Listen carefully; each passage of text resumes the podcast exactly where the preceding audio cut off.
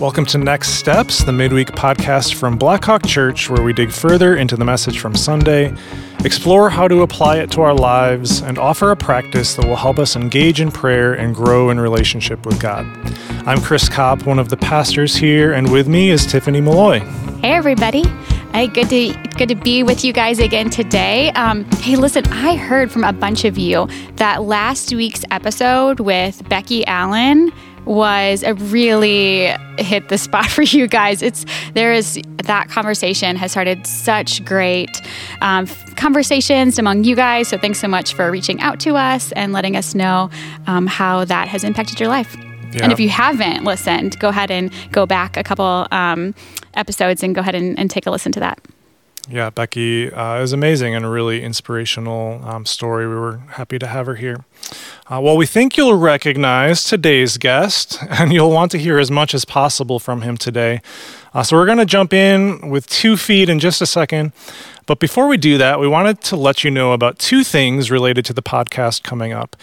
First is this. On friday of this week so in two days we're going to be releasing a special q&a that we did with pastor charles yu on the topic of race.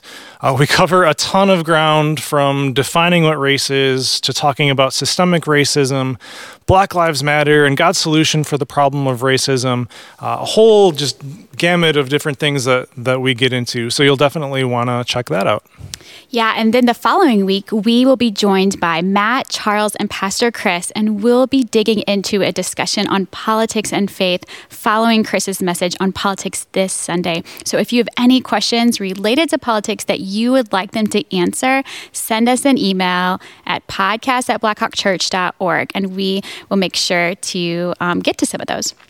Well, speaking of Pastor Chris, this past Sunday, he gave a message on how Jesus is the way, the truth, and the life, and how that claim was meant to be something that actually comforted the disciples. And so today we are excited to dig into that a little bit more because joining us for this conversation is Pastor Chris Dolson. Welcome, Chris. Woohoo! So awesome. glad to have you here. Yeah, well, I'm glad to be here. So that's fantastic. Thanks for having me. Sure. Awesome. Yeah. Well, to start us off, uh, most people are aware of this at this point, but if you're not a normal Blackhawk attender and you're listening to this, or maybe you're newer to the church, uh, we are in a leadership transition right now where, over the course of the next year, Chris, you will be handing over the lead pastor role to Matt Metzger. So, how many days do you have left now? That would be 255 days. he, he always knows, not that anyone is, is counting. Yeah, there you go. have you had Matt on yet? We haven't. No. Awesome. I'm glad I beat that guy. That's great. and that's good. How many of these you've had about hmm. six of these podcasts or yeah, something like that? Yeah. So it's about time that you showed yeah, up. You finally got me on. That's great. I think that's fantastic. Well, awesome. Yeah, no, I'm happy.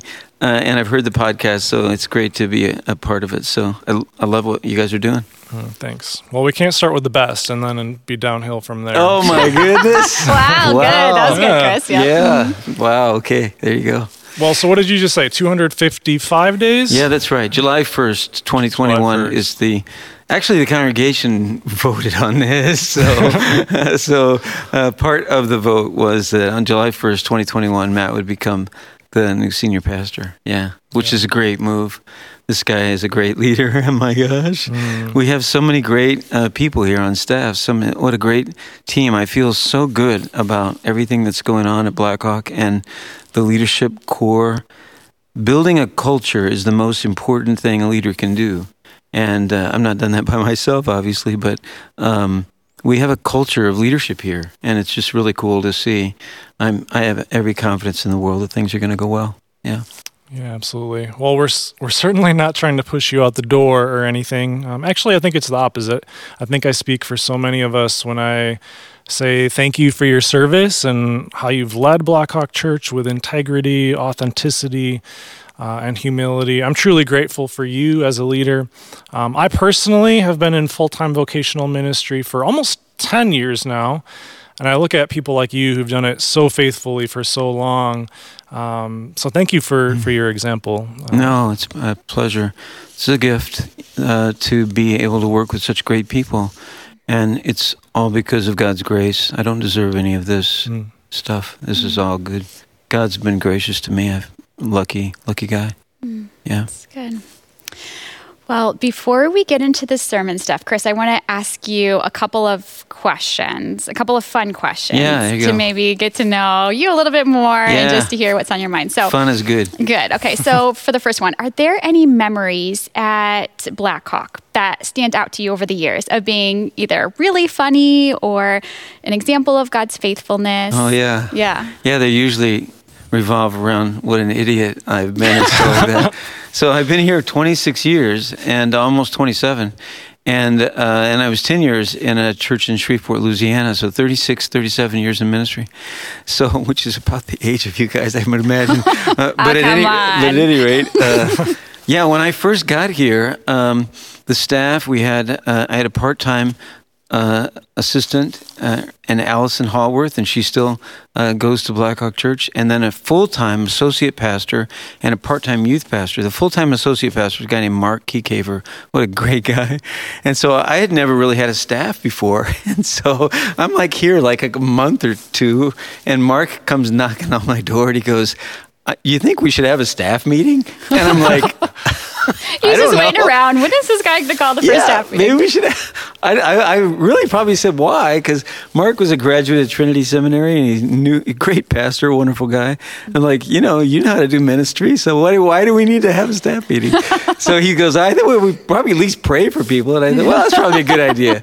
So I mean, I thought that was funny because you're in the room with me, and our staff's large now, yeah. and you can't imagine not having staff meetings. But I didn't know enough to do that when we got here.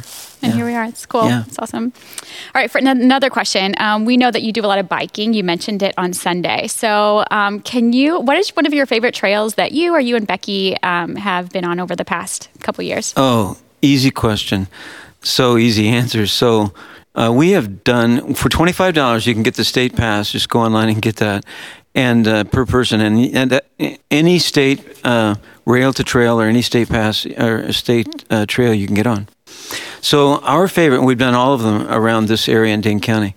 So our favorite is really outside of Dane County. If you drive up to Reedsburg, it starts. It's called the 400 Trail, wow. and it's called the 400 Trail because um, from the, the rail line from Chicago to the Twin Cities was 400 miles. Wow. Of course, it doesn't exist anymore. They turned it into a bike trail.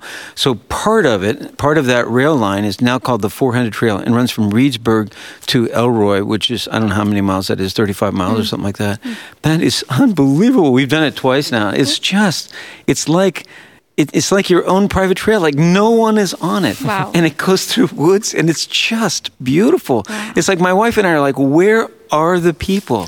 so it's like a private, oh my gosh, fantastic. So people Killer. need to get online and yeah, go get do that. Elroy to Sparta is a great trail. Um, the uh, uh, Military Ridge Trail is fantastic, especially around Blue Mound.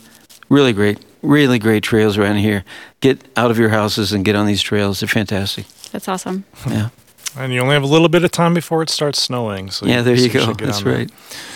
Um, well, turning a corner, Chris, heard your message from Sunday, um, and this is going to feel a little bit abrupt because we're just yeah, going to no, go for it here. Okay. No uh, easing in with an easy question. Um, I really appreciated the story in your message about the Abrahamic religions panel that you were on and how all religions aren't the same and they make different truth claims. I thought that was a really insightful story. Um, and the first time that I'd heard it too. But coming out of that, some of us might be wondering, especially depending on which part of the world we're from, what about my relatives who lived good lives but never heard about Jesus? Uh, what happens to those that never had the opportunity to hear the gospel? Um, I know that's a frame that I uh, heard multiple times as a missionary in East Asia as I sat down with people and they kind of processed through after hearing the gospel. Kind of hit them like, what, is, what does that mean for my, my relatives that never heard this message and are, who no long, are no longer alive? So, um, can you speak to that for a moment? What, what happens to those that never had the opportunity to, to even hear in the first place? Yeah, so let me just back up. And so you asked two questions really. What about my relatives who are really good people who, you know, um, don't know Jesus? And then what about the people who've never heard? So let's just divide that into sure. two. Is that okay? Yeah. Yeah. So um, the first question, uh, and it's not like, oh yeah, these are easy. these are easy questions. So they're really difficult uh, questions, and maybe later in the podcast we can get to my story, but these are the kind of questions that kept me from becoming uh, a devoted follower of Christ. Mm. I mean, I really, really wrestled with him for a long time. So, um, yeah, there you go. So, um, the first question what about my relatives are good people and they didn't believe like we believe? Like, are they in hell? What's going on with them? So, um, buried in the question is the word they were good people. Sure. So there is an assumption there that is uh, totally an American religious Western view of religion, and that is um, if I'm good, then I'll be rewarded, that kind of a thing, mm-hmm. which is exactly the opposite of the gospel. Uh, the gospel is not if I'm good, I'll be accepted. The gospel is I'm accepted, therefore I should be good.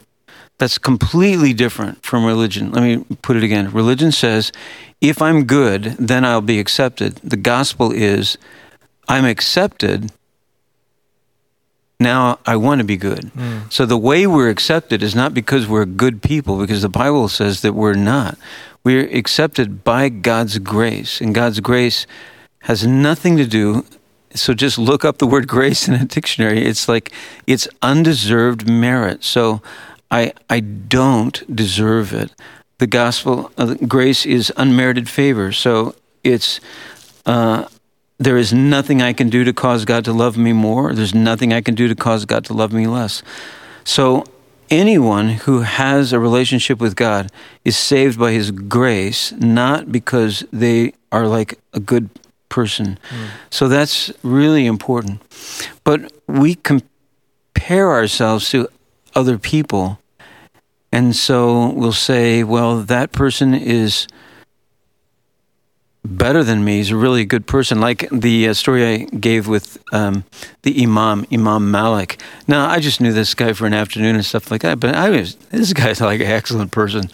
So, or let's go Mother Teresa or something like that. Usually she's, everybody think like she's the greatest. So let's say that you're on the earth and you look at uh, the the uh, topography of the Earth, and there's Mount Everest, which is the top, and then there's the Marianas Trench, which is the bottom. So, way up at the top is somebody who's really good, like you know Mother Teresa, and then you know I'm like in a desert compared to her, you know, and then maybe like Hitler is in Marianas Trench. So we just form a line in our minds about where people would be compared to us in terms of their relative goodness. That's the way we look at people. They are way better than I am, though that person is way worse than I am. Mm. God doesn't see people that way. And that's really hard for us to grasp. God looks at the topography like he's in outer space. And if you looked at the earth from outer space, it looks like a cue ball. mm. There's no difference between the Marianas Trench and Mount Everest. So all the things that we think, oh, that person's really good, that person's really bad. They've murdered millions of people, and that person's done great for millions of people. All of those differences are flattened out because the measuring stick is not each other, but it's God. And God is greater than we can possibly imagine. So the Bible says that all of sin and fall short of the glory of God. So my relatives who are really good and they don't know Jesus. So that the idea here is that um, if they are good people, they should be rewarded by God, and that Christianity doesn't teach that to begin with. So, um, so what happens if they don't hear the gospel?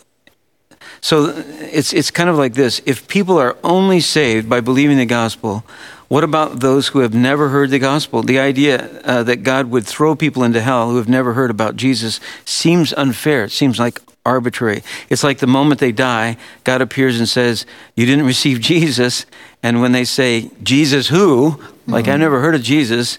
God says, Oh, gotcha. it's too late. Right. And it's just like God's arbitrary and stuff like that. So um, most Americans have developed some kind of universalism and they just kind of assume that um, you know uh, everybody is going to be, if they're good enough, except for Hitler and child molesters, you know, God's going to weigh uh, their merits. And that um, everyone deserves some chance like that to be with God. So uh, here's the deal uh, there's no person who is completely innocent. So the innocent person who, so the Bible would teach us no person is completely innocent, and every person has heard of God. God's revealed himself to everyone who has ever lived. And so this is Paul's argument in the book of Romans. And I'll just take a minute to read Romans uh, 1. Um, I'll just start with verse uh, uh, 19. Since what may be known about God is plain to them because God has made it plain to them. For since the creation of the world, that's, that would include everyone then, God's invisible qualities, his eternal power and divine nature have been clearly seen, being understood from what has been made, so that people are without excuse. Mm. So, this is a very powerful passage.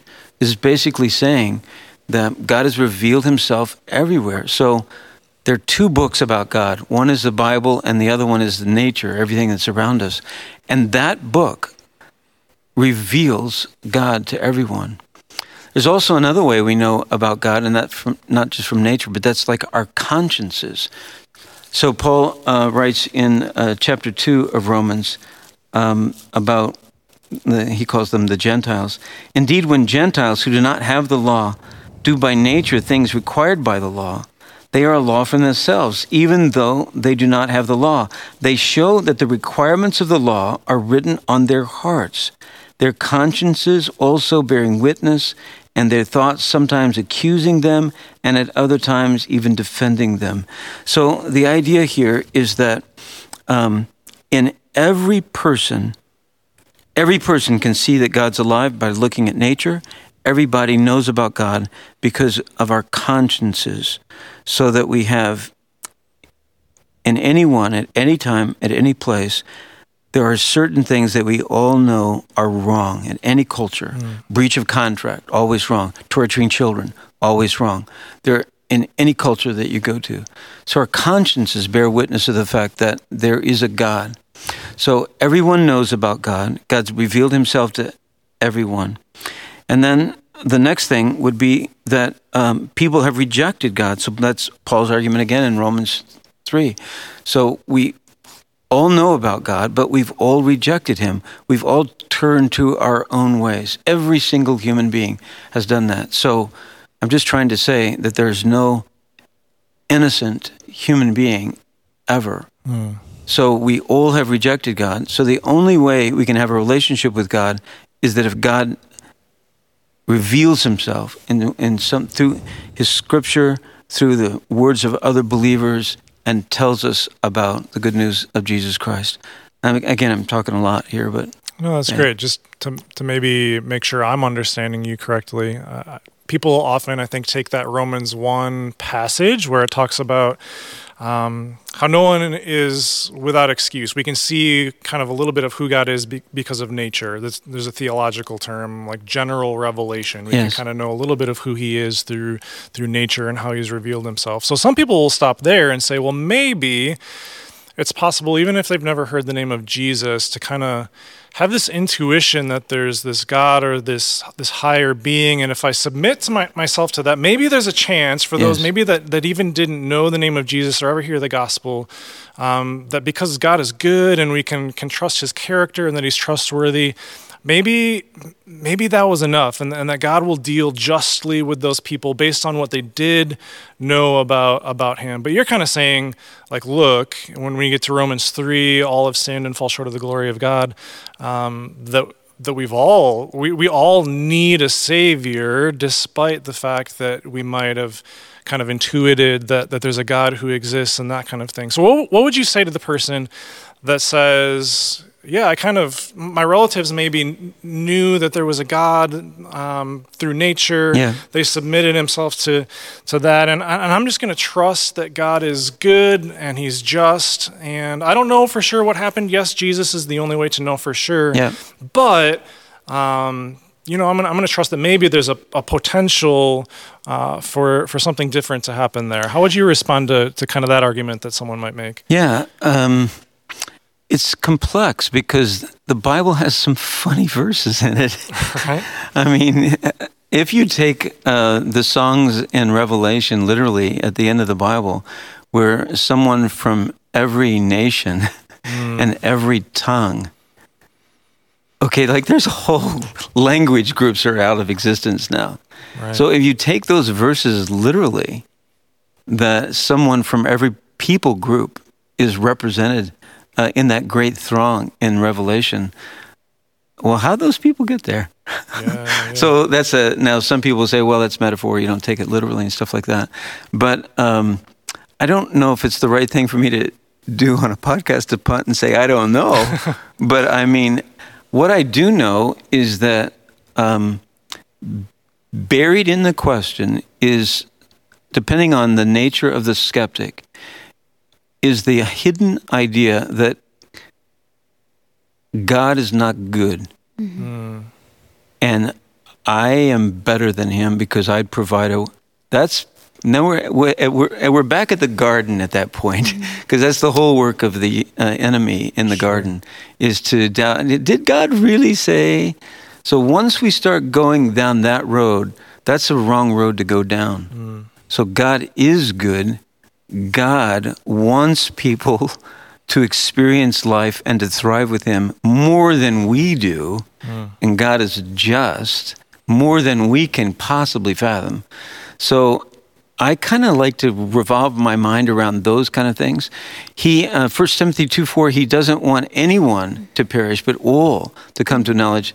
And then Ezekiel uh, 33 11, uh, God doesn't even want wicked people. He doesn't, and people say, well, uh, God just enjoys the fact that wicked people. No, no, he doesn't like that either. So he wants, so we have to always make sure that we have the God of the Bible who wants everyone to come to know him. And then if we go down a series of questions to say God is somehow not good, stop, stop, stop, stop, stop, stop, stop. Yeah. He's good. He's a good God. I don't have it all figured out. I don't know how those people got there. But if it's somebody from every people group and every language, literally, huh, that's interesting. What we do see in Acts 8 is um, this e- Ethiopian is like, tra- you know, he's just, so why is the story of, of the Ethiopian eunuch, why is that in the Bible? It's kind of like, oh, what's going on here? So uh, we see this uh, Jewish guy who's rebelling against uh, God in Acts 9. That's, that's Paul. We see Stephen, who's a Jewish guy who comes to faith in Christ in Acts 7. So he's a believer. Then you have this Ethiopian, is like might represent people like who have never heard. So he comes to faith, and how does that happen? Well, in a miraculous way, you know, in, in this miraculous thing that happens to Philip. And then in, in Acts 9, it's the Jewish person who is self righteous, Paul. He comes to faith. So there's almost an example in those three chapters of three different kinds of people coming to faith. And uh, I don't know uh, exactly why Luke put it there, but perhaps it's a big metaphor to help us see that God wants all different kinds of people to come to Him, and He's willing to do whatever He can to get people uh, to uh, trust the name of Christ. Yeah, he's in pursuit of all people in a, in a variety of different ways. Yeah, hard. He's in a hard pursuit. Yeah, I don't know if that makes sense or not. That's Yeah. good. Yeah. Yeah. I appreciate your honesty too. With sometimes we we don't we don't know. We don't Yeah. we can't put n- nice little uh, bows on everything, and um, but just a, an appeal to trust the character of God. That we do know that He's good, He's trustworthy, and He's just. And to approach these questions from from kind of that that place of humility and remembering who He is. Right. Yeah. Can I uh, comment about that too? Yeah. I feel like thanks for saying that. I'm, I'm not as humble as you think I am, um, but um, questions are good, uh, and we shouldn't get to a place where we go, "Well, I don't know. I'll just believe." I mean, for some people, maybe, but for other people, no. We need to dig, dig, dig, dig. And I guess my word on Sunday was there's probably not a question you're thinking of that hasn't been thought of by really bright people. And there's some really bright people who probably have at least have tried to go down that. And it's probably like the question that you're just asking me now, there's whole books on this. Right. So, like the one chapter in The Reason of God from Keller, that is just, and he's probably refers to 20, 30 books in that chapter. So, I would just encourage the listener don't be satisfied, dig, dig, dig, ask good questions.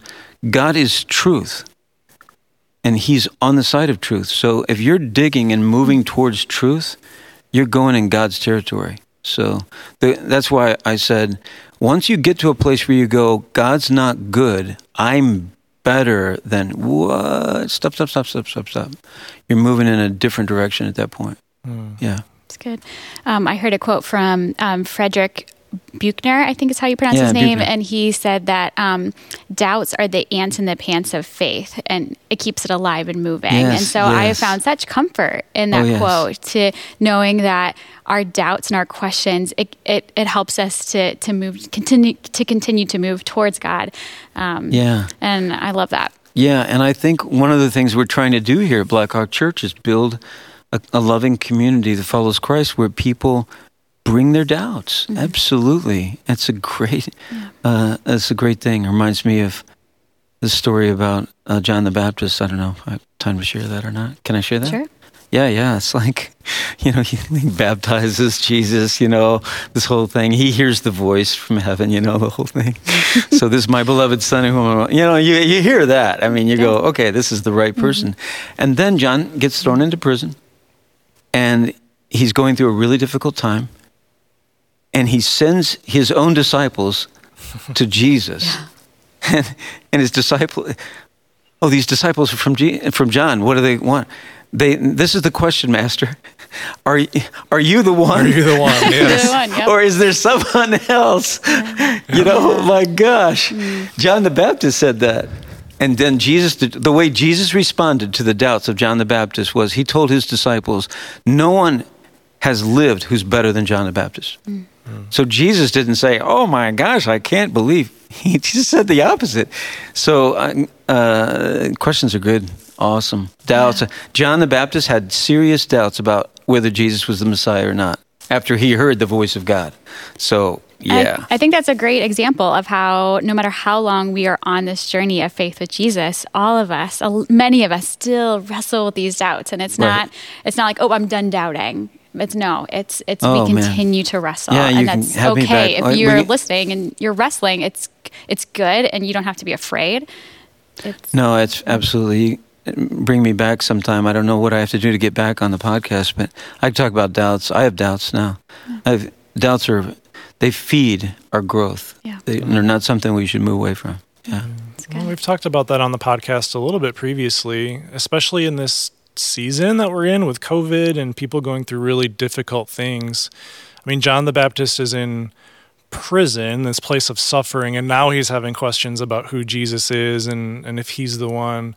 I think similarly, when we go through moments of suffering or just trials and, and difficult seasons in our lives, it's yeah, it's it's kind of natural. Well, it's natural for me. I'll I'll use myself yeah. as an example to I, I believed those things on paper before, but now that I'm actually going through it, um, it's it's really easy to to question some of those things. But I appreciate your encouragement to press into that and mm-hmm. to keep going, and and that it's it's not just okay, but it's good to to do that.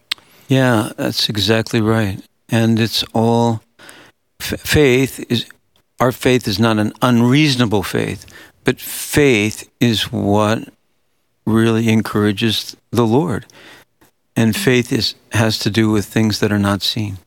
Yeah, that's good. Well, before we um, before we move on, uh, again, really appreciated your answer to that first question. It was a big one that we we threw at you. Um, yeah, no, good. I, I, I really appreciated just in, in, listening to you talk about that.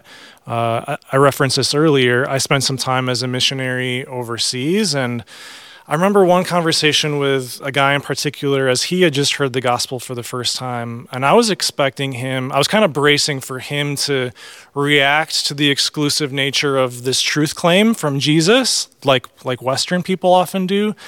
But instead of him asking, like, you know, what about my relatives? He said, why didn't you come sooner? That mm. was his question. And so I'm just mm. encouraged by you, Chris, and in talking through this that um, it's kind of reinvigorated my own heart and, and soul to to take seriously that God cares and has a heart for the world and, and for the lost and for people that don't know Him. Um, we don't know all the answers to some of these other questions, but we do know what you talked about on Sunday that Jesus is the way, the truth, and the life. And so, at least for me, that motivates me to to want to share Him with the people that I love. Yeah, that is the really that's the really unfortunate thing is that so many people who know Christ don't care and don't talk to their living relatives now mm. and share things about Christ or their walk and with people that they know now. It's not like you got to go meet someone you've never met. Yeah. It's people that you actually know. Yeah. Yeah. yeah. That's the sad thing is that we don't share more. Mm-hmm. Yeah. Mm-hmm. Well, Chris, um, the exclusive nature of Jesus' claim that he's the way, the truth, and the life, and that no one comes to the Father except through him, is obviously one of the bigger apologetic issues that people often wrestle with um, now and have been wrestling with for um, a while. But I'm so curious, um, since you first began in ministry, those questions um, or barriers to faith are they the same ones that you see in our culture now? Are they are they different? Are there any new questions um, in the past you know five years that that you found yourself answering more of? Can you talk a little bit about that? Yeah that's a good question. Um, some things now you know i'm just one pastor in 37 years of ministry or whatever so it's just my experience. But my experience is some things are the same and some things have changed. So to me, there's has always there's always been um, a set of compelling questions that are the same in every generation. And uh, I don't think there are many compelling questions. There's only a few, really. I think, is there a God? Does God exist? That's a compelling question. And that's ask generation after generation, doesn't matter where you live, is there a God? Is there a God? Where did all this stuff come from? Is there a God? And then um, another one would be, how do I know He exists? That kind of thing. Uh, another question about would be, uh, has that God revealed Himself? Has He actually revealed Himself? So that's a compelling question. For those of us who are uh, know something about the Bible, uh, and we grow up in a world that has something like the Bible, then we go, is this his revelation? So there's a bunch of people that are saying that it's his revelation. Is this his mm-hmm. revelation? And then, uh, then how do we square the Bible with what things we learn in in school in science? And so the age of the universe and all these issues about creation and all that kind of stuff, evolution. And then another compelling question would be if there is this God, why is there so much suffering in the world? Mm-hmm. Yeah. There's an, an inordinate amount of suffering. The amount of suffering in the world is incredible. And so, how does that square with a God who's a loving God? And the Bible says he's a loving God. How does that square with that? Mm-hmm. So, those are compelling questions, and they have been around. Those don't change, I don't mm-hmm. think. Yeah. So, it's the question of evil, question of evolution and creation and the Bible, and so those are kind of the same things. Mm-hmm. So I ran into those. Those are some of the issues I had, and I think they're the issues that still are out there today. So some things that have changed. Um, oh, uh, let me get back to that. Um, of, my journey has to do with the fact that someone came into my life who was a lot smarter than I uh, was, and walked with me through that.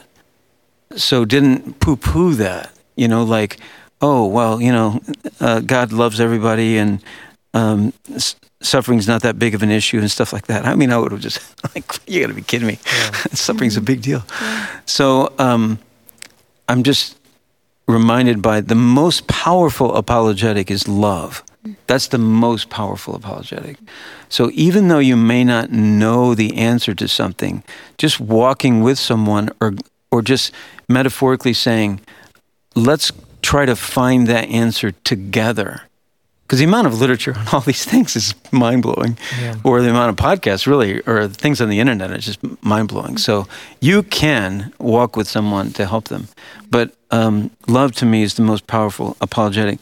I love this uh, quote from Athanasius. This it's off the top of my head. It's not a quote, but uh, he's one of the early church fathers. He said, "People are persuaded uh, first by how we live, then by reasoned argument." That's really powerful. powerful. That's Athanasius. So it's like, first, how do we actually live? Do we really care about people? Mm-hmm. And then to listen to reasoned argument. If you start with reasoned argument and then you don't really care about, that's wow, wow. Yeah, yeah. Yeah. yeah. So anyway, so what's different? Um,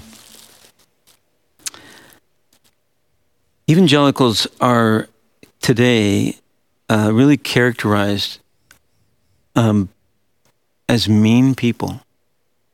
I mean, if I just if I would just meet a stranger and they found out that I was a pastor of an evangelical church, it would be most likely they would see me as someone who's anti-gay, anti-love, anti all kinds of things, and. Uh, it was starting 37 years ago, uh, but not as much as I think it is today. Mm. So I think we, we're starting off further in the back. Uh, so they see us kind of as mean people. And then there's something that I think is just a phenomenon here recently, and I, I know this is coming out right before the election, but there is an equation of white Republicans and evangelicals that's happening today, which is very, very sad. Mm-hmm. And uh, two out of every five evangelicals in our country are people of color. So, um, and they're just dismissed from the conversation altogether. So that's sad. Mm-hmm. And I'm not, uh, we're not partisan here. I'm not speaking against mm-hmm. Republicans who are white and stuff like that. I'm just saying that for many people in many places, that is negative. It's a negative caricature. Mm-hmm. So that's that's changed, I think, too. The other thing, another thing that's changed is um, some of the core concepts that um, I think were more core with people back in the 70s uh, and 80s. There is a God.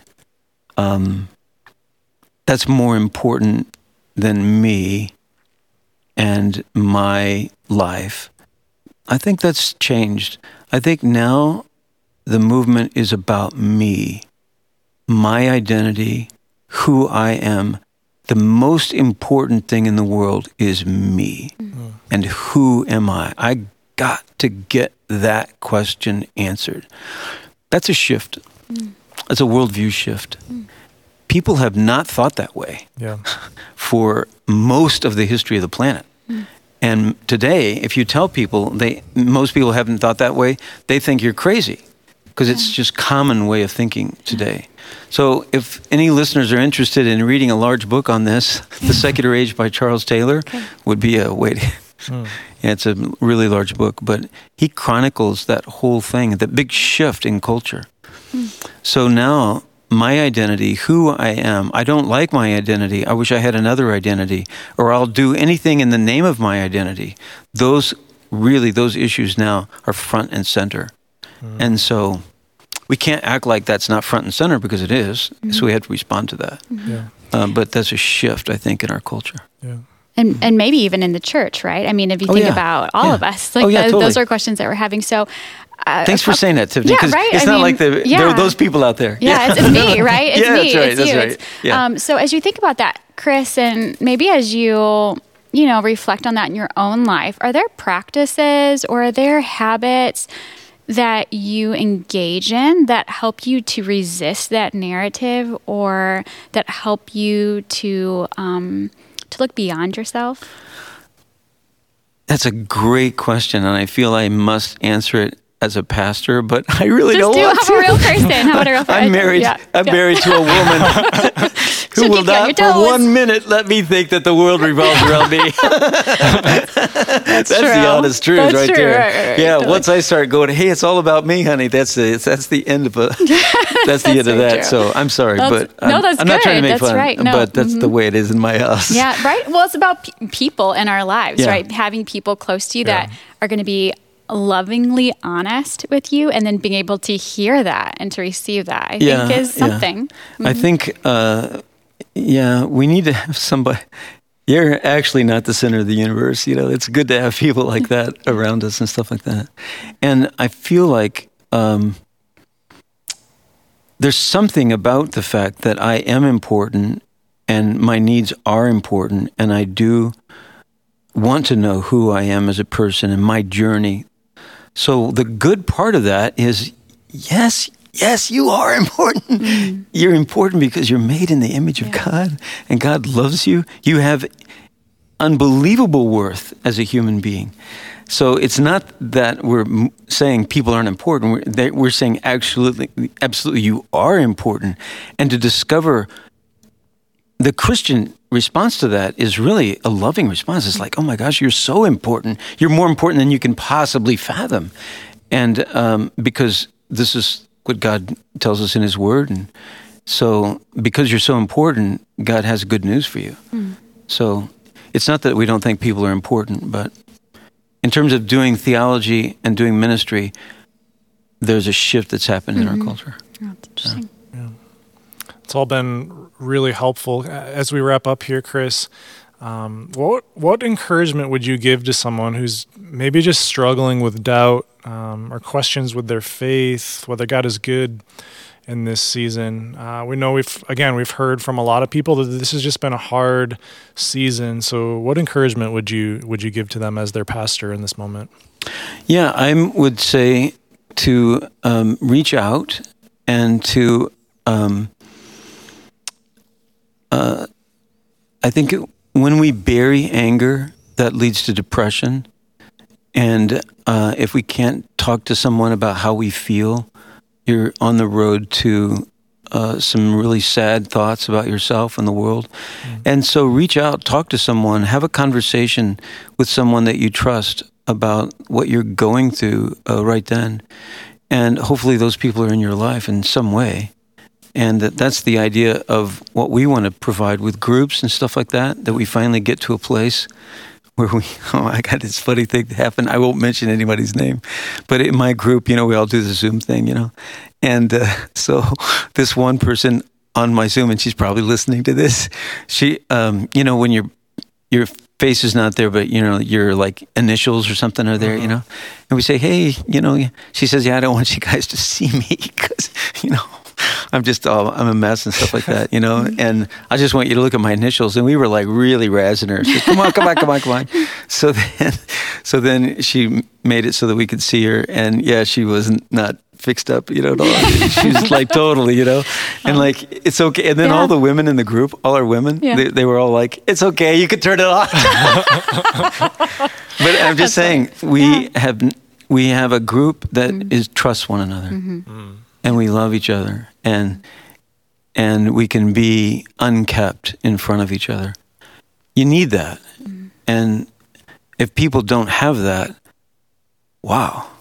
So find some friends where you can be that you can be unkept around mm-hmm. and that you can be raw in front of and then grow with those folks.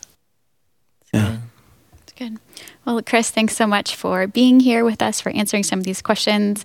Um, Yeah, thank you. hopefully before you um, retire, we'll be able to get you back on here again. Maybe. Yeah, We'll but see. I, I would like to uh, do that. Uh, uh, thank you guys for doing this. It's been a pleasure. And uh, maybe we've stimulated some more questions. Mm-hmm. I've always found that once you try to answer someone's question, that usually just kicks off about Yeah, 10 more questions. absolutely. Yeah. yeah, that's good. Yeah, so if you that's a good point. If you have anything that you just want to follow up with someone about, um, reach out to any of us on this podcast. Reach out to us at podcast at blackhawkchurch.org. Um, or if we can help you with any of the things Chris just talked about, if we can help you to find a small group, uh, luckily we have three people in this room that, that can definitely assist you with that. Um, but we want to be a resource to you as maybe you're experiencing um, some of this disorientation or some of these doubts. Uh, so let us know if we can help in any way. Yeah, that's great. All right. Well, we will be joined by Chris again next week. Actually, I forgot, Chris, that you're going to be here next week too. So there, there you, go. you, go. There's your second time. Awesome. There you go. um, he'll be here along with Charles and Matt as we have a discussion on politics and faith. So we'll hear from him again soon. But before we close, we want to invite you just to take a few more minutes to process through what you just heard. We are going to have a couple of reflection questions for you to think through before we wrap up things for the day. So um, you can go ahead and find a spot that you can um, sit back and um, reflect on these questions. So, first, listen to these words from John chapter 14. Do not let your hearts be troubled. You believe in God, believe also in me. My Father's house has many rooms. If that were not so, would I have told you that I am going there to prepare a place for you? And if I go and prepare a place for you, I will come back and take you to be with me so that you may be where I am. You know the way to the place where I am going. I am the way and the truth and the life. No one comes to the Father except through me. If you really know me, you will know my Father as well. From now on, you do know him and have seen him. As you think about how this was meant to comfort Jesus' disciples, how might it bring you comfort in the midst of whatever you're facing today?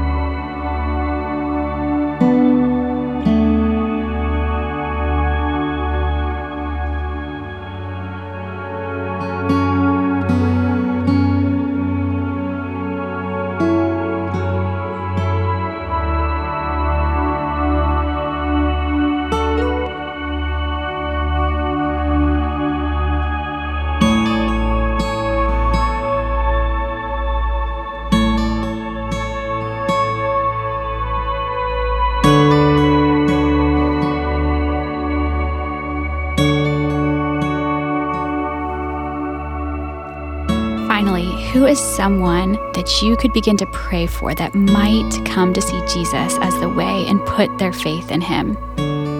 Take a moment to identify that person and then pray for them.